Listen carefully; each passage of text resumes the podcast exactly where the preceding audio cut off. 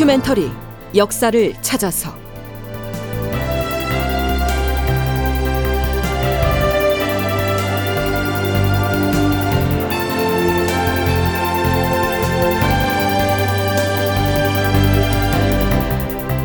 제 1193편 이괄은 왜 역심을 품었나. 극본 이상남, 연출 황영선.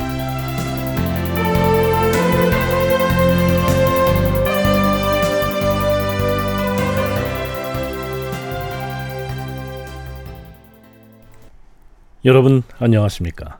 역사를 찾아서의 김석환입니다. 자, 이제부터 우리는 인조 제위 2년째 되던 해인 1624년 정월에 발생했던 이괄의 난의 발단과 그 전개 과정을 탐색해 보려고 합니다. 조선의 역사에서 외침이 아닌 내부의 반란으로 임금이 도성을 뺏기고 파천에 나섰던 초유의 사건이 바로 이괄의 난이었죠. 우리가 이미 살펴봤듯이 이괄은 인조반정을 주도했던 핵심 세력의 한 사람이었습니다. 다시 말해서 광해군을 내쫓고 인조를 왕위에 올리는 데에 혁혁한 공을 세운 인물인데요. 그런 그가 무슨 연유로 즉위한 지 1년이 채 안 된 인조에게 반기를 들게 됐을까요? 무엇보다 이괄은 어떻게 해서 반란군을 이끌고 한양도성을 거뜬하게 점령하는 위세를 과시할 수가 있었을까요?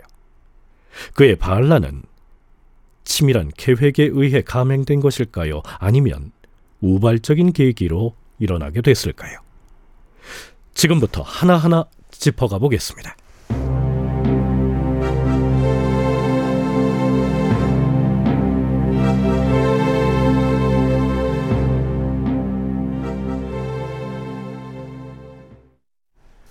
자, 우선 인조 원년 8월 16일에 인조실록 속으로 들어가 보죠.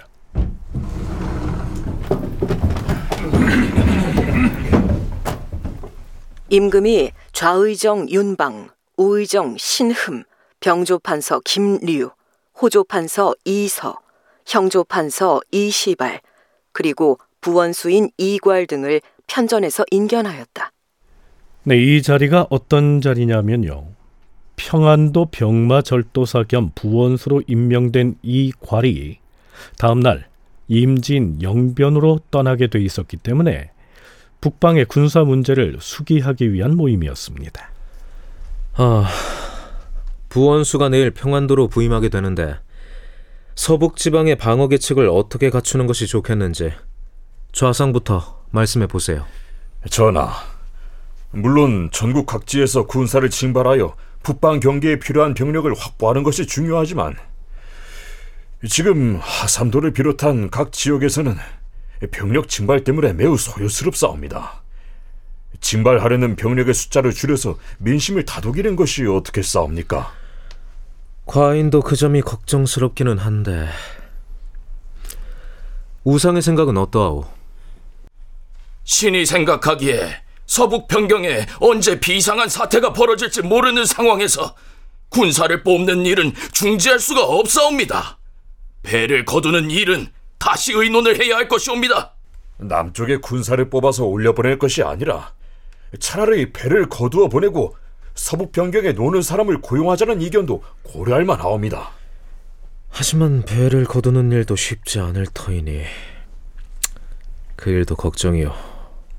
여기에서 말하고 있는 배를 거둔다는 말은 면포, 즉 세금을 거둔다는 뜻입니다. 그런데요, 이때 인조가 이괄을 향해서 이렇게 묻습니다. 헌데 1만 5천 병력을 다 들여보내야 하는 것이요? 그러자 이괄이 이렇게 답하죠. 서북 변경에는 지켜야 할 성들이 여러 곳이 옵니다. 그 성들마다 군사를 나누어 보내서 지켜야 하는데 신이 거느린 군사가 그다지 많지 않으니 1만 5천에서 줄일 수는 없을 듯하옵니다. 그런데요, 지금 이괄이 얘기하고 있는 그 1만 5천 가운데 만여 명이 나중에 반란군이 돼서 한양도성으로 진격을 해온 겁니다. 물론 이때까지만 해도 이괄이 뒷날에 반란군을 이끌고 도성을 침범해 올 줄은 인조와 대신들은 상상도 못했겠죠. 당사자인 이괄 자신도 몰랐을 거고요. 마지막으로 인조가 이괄에게 이렇게 묻습니다. 이제 형은 평안도로 내려갈 시간이 박도하였는데 마음에 품은 생각이 있거든 과인에게 말해보시오. 자, 이로부터 5개월 뒤에 이괄이 반란을 일으켰음을 상기해보면 마음에 품은 생각을 묻는 인조의 이 질문이 어쩐지 범상하게 들리진 않지요? 이괄은 이렇게 답합니다. 신이 별 재주가 없다는 사실을 주상 전하께서도 모르지 않으실 터인데도 전방을 방해하는 중책을 맡겨주셨사오니 이번에야말로 신의 은혜를 갚을 기회라고 여기옵니다. 다만 1만 5천 병력으로 강대한 적군을 감당해내지 못할까 봐서 그것만이 걱정이옵니다. 그리고 다음 날, 자, 가자!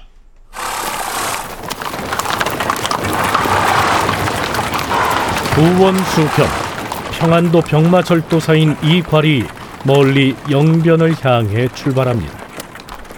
이때 도원수 장만은 평양에서 도원수의 직분을 수행하고 있었죠. 이때까지만 해도 이괄이 북방으로 발령난 일에 대해서 특별히 불만을 표시했다는 등의 정황은 나타나지가 않습니다. 자, 여기서 연세대 국학연구원 김용흠 연구교수의 얘기 들어볼까요? 도원수는 장만인데 평안병사 겸 부원수잖아요. 사실상은 인조 정권이 이제 정책 기조가 바뀌었잖아요. 그러니까 엄청나게 긴장을 했죠. 그래서 병력을 거의 다 여기다 몰아줬어요. 부원수지만 사실상의 그 인조 정권이 동원할 수 주력 부대는 거의 다 이괄 수하에 있었다고 보면 됩니다. 그리고 이괄하고 그 인조하고 이귀는 정치적 동지관계, 본인도 그렇게 스스로들 다 생각을 했어요. 그랬는데 부임 5개월 뒤에 왜 반란을 감행했을까요?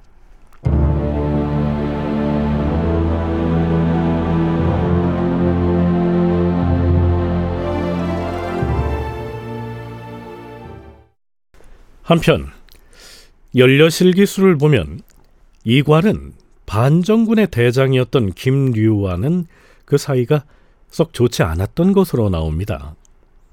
우리가 이미 살펴봤듯이 거사를 일으킬 당시에 반정군 중에서 가장 원로였던 이귀는 김류를 반정군 대장으로 천거해서 임명을 했었죠. 그런데 김류는 이리저리 분위기를 살피느라 시간을 지체하는 바람에 애당초 약속했던 집결 장소에 나타나질 않습니다. 그러자 이귀는 이괄에게 대장을 맡기죠. 당시 이괄은 광해군 정권에서 함경북도 병마사로 발령을 냈으나 부임을 하지 않고 이 반정에 참여하고 있었습니다. 그런데 뒤늦게 나타난 김류가 다시 대장을 맡게 됩니다. 이 과정에서 이괄은 자존심이 크게 상했던 모양입니다.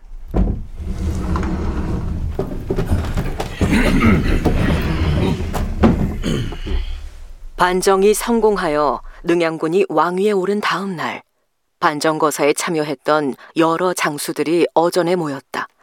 이때 이귀가 아뢰었다. 전하, 이번 거사가 성공할 수 있었던 데에는 이괄의 역할이 매우 컸사옵니다. 그러니 마땅히 이괄을 병조판서로 삼아야 하옵니다. 그러자 이괄은 이렇게 말했다. 아니옵니다, 전하. 신에게 무슨 내세울 만한 공적이 있겠사옵니까? 다만 저에게 주어진 일을 회피하지 않고 수행했을 뿐이옵니다. 그런데 이괄의 이어지는 말을 듣고는 그 자리에 모인 반정군의 장수들이 모두 깜짝 놀랐다. 전하, 어제 군사를 집결할 때 대장으로 내정된 김류가 약속 시간이 지났음에도 나타나지 않았사옵니다. 그러자 이귀 영감이 신에게 그를 대신하여 대장을 맡으라고 하였사옵니다. 그래서 신이 대장을 맡았는데 이귀 영감이 신에게 이렇게 말했사옵니다. 이제 그대는 반정군의 대장이 되었어. 앞으로는 나를 비롯하여 그 누구든 군율을 어기거든 이 칼로 목을 베시오. 그래서 신은 군관들을 불러 모아 오를 의가 새겨진 표식을 나눠주면서 군율의 엄격함을 강조했사옵니다. 그런데 뒤늦게 김류가 나타났사옵니다. 그는 약속을 어겼기 때문에 신은 대장으로서 김류의 목을 치려고 했사옵니다. 지금 무슨 말? 여긴 어전이요! 지난 일을 가지고 새삼스럽게 세상의 목을 치려고 했다니! 연려실기술에선 이괄이 갓 즉위한 인조 앞에서 그리고 당사자인 김류가 지켜보는 가운데에서 그렇게 말했을 때의 현장의 분위기를 이렇게 묘사하고 있습니다. 이괄의 말을 듣고서 자리에 앉아있던 사람들이 모두 아연실색하였다.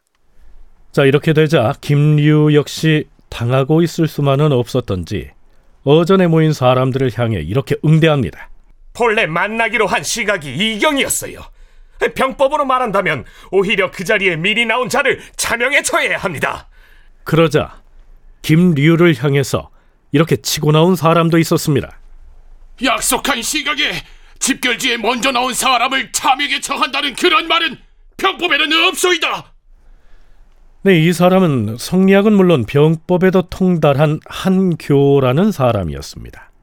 이귀보다 한 살 위니까 당시 67이었죠.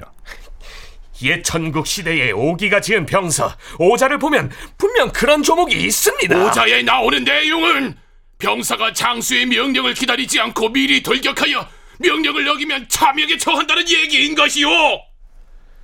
자, 어전에서 처음에 도발적인 발언을 한 사람은 분명 이괄이었는데 화제가 병법 논쟁으로 바뀌면서 이귀와 한교가 이괄의 편을 들어서 김류를 공박하는 모양새가 된 것이죠. 연려실기술에서는 앞에서 소개한 일화 뒤에 이런 해설을 덧붙이고 있습니다.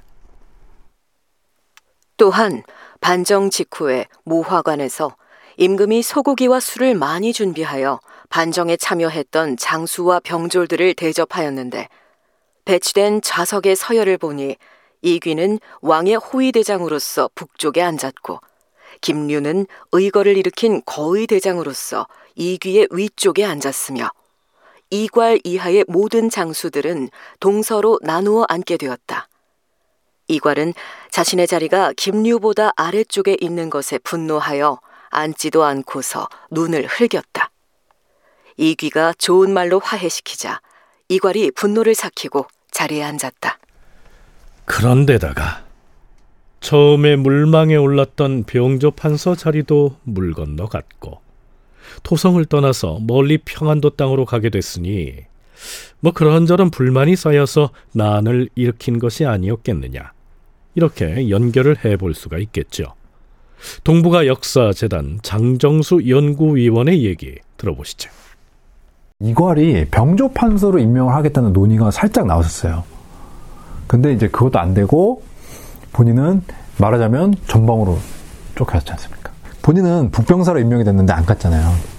재밌게 얘기를 하면 난 전방 가기 싫은데 다시 전방으로 보내버리는 셈인데, 그러니까 이것도 대단한 직함이긴 하지만 자기보다 낮은 사람들, 그러니까 반정을 함께했던 낮은 사람들은 중앙의 요직을 차지하고 있고 자기는 갔다는 것 자체에 대해서도 불만을 품고 있는데 그때까지만 해도 어쨌든 간에 그래도 열심히 해볼 생각이 있지 않을까 생각을 합니다. 초반에는 내가 능양군이 설마 자기가 스스로 국왕이 될 줄 몰랐다라고 하는 배신감도 있었을 거고 그 이후에도 여러 가지 불만이 있었겠지만 거기 그 정도로는 반란까지 생각 안 했던 것 같고, 이괄은 인조 반정을 최초로 모의하는 단계에서는 참여하지 않았었죠. 따라서 능양군을 왕으로 옹립하기로 돼 있다는 사실은 모르고 참여했던 것 같습니다. 뭐 거기에 대한 배신감도 얼마쯤 갖고 있었을 것이란 얘기죠.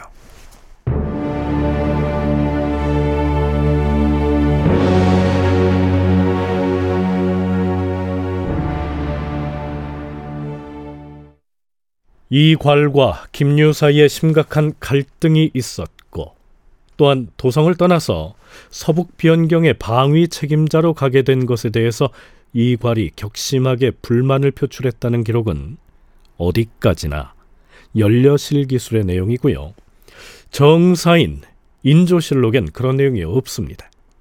대신에 인조실록 원년 3월 15일치 기사에는 김류가 인조에게 이렇게 주청을 한 것으로 기록돼 있죠. 주상천하, 이괄을 평안도 영변에 그대로 부임하게 하시겠사옵니까? 물론 북방의 방어가 중요하기는 하옵니다. 하오나 나라의 근본이 되는 한양을 지키는 일은 더욱 중요하옵니다. 그리고 이괄은 이번 반정거사에서 큰 공을 세웠으니 도성 안에 가까이 두고서 그에게 의지하는 것이 마땅하옵니다. 아니요. 지금은 북방의 방위가 매우 중요해서 이괄이 아니면 수습을 할 수가 없소. 이괄을 예정대로 영변으로 보낼 것이오. 네, 실록에 실린 이 대목을 다시 살펴보면 김류가 오히려 인조에게 이괄을 측근에 두고 의지하라고 권하고 있죠.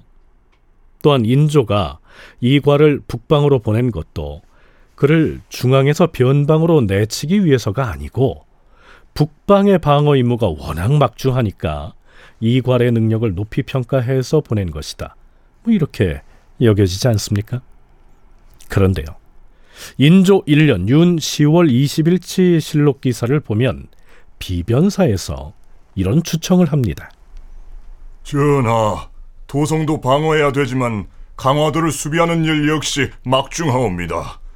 그런데 이중로는 백성을 다스리는 재간이 모자랍니다. 반면에 이응립은 훈련 대장을 지낸 유능한 사람이니 그를 강화유수로 파견하시옵소서. 그러자 인조는 이렇게 말하지요. 이응립은 위급한 상황이 발생할 경우 과인이 믿고 의지할 만한 사람이니 도성에 두는 것이 좋을 것이오. 인조의 이 말은 무엇을 의미할까요? 역사학자 한명기는 이괄의 난이 인조 때 초반 대내외 정책에 미친 영향이라는 논문에서 이렇게 기술하고 있습니다. 집권 이후 인조의 가장 큰 관심사는 어렵사리 잡은 정권을 보위하는 일이었다.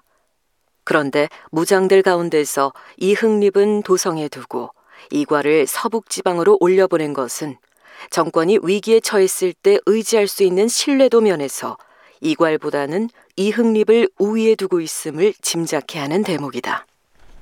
그러니까 이괄을 멀리 평안도로 보낸 것은 장수로서의 그의 능력을 전적으로 신뢰했기 때문이라고 볼 수는 없다는 얘기입니다. 그러면 이괄이 반란을 일으키는 데 가장 큰 요인으로 작용한 사안은 무엇이었을까요? 인조 원년 윤 10월 18일에 발표된 정사공신 녹훈의 결과에 대해서 이괄이 내심으로 크게 반발을 했을 것이다. 이런 주장이 설득력을 얻고 있습니다. 다큐멘터리 역사를 찾아서 다음 시간에 계속하겠습니다.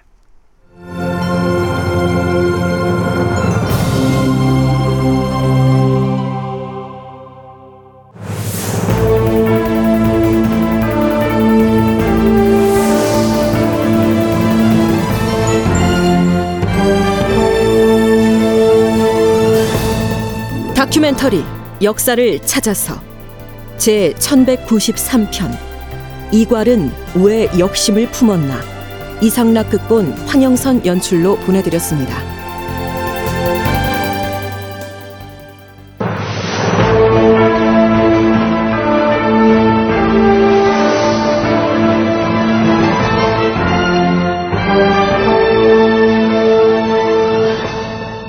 다큐멘터리 역사를 찾아서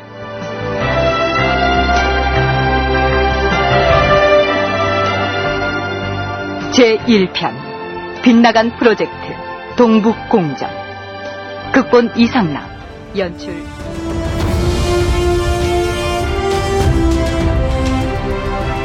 역사를 부정하는 민족에게 발전은 없습니다. 역사를 망각한 민족에게 미래는 없습니다. 진짜 역사를 찾아서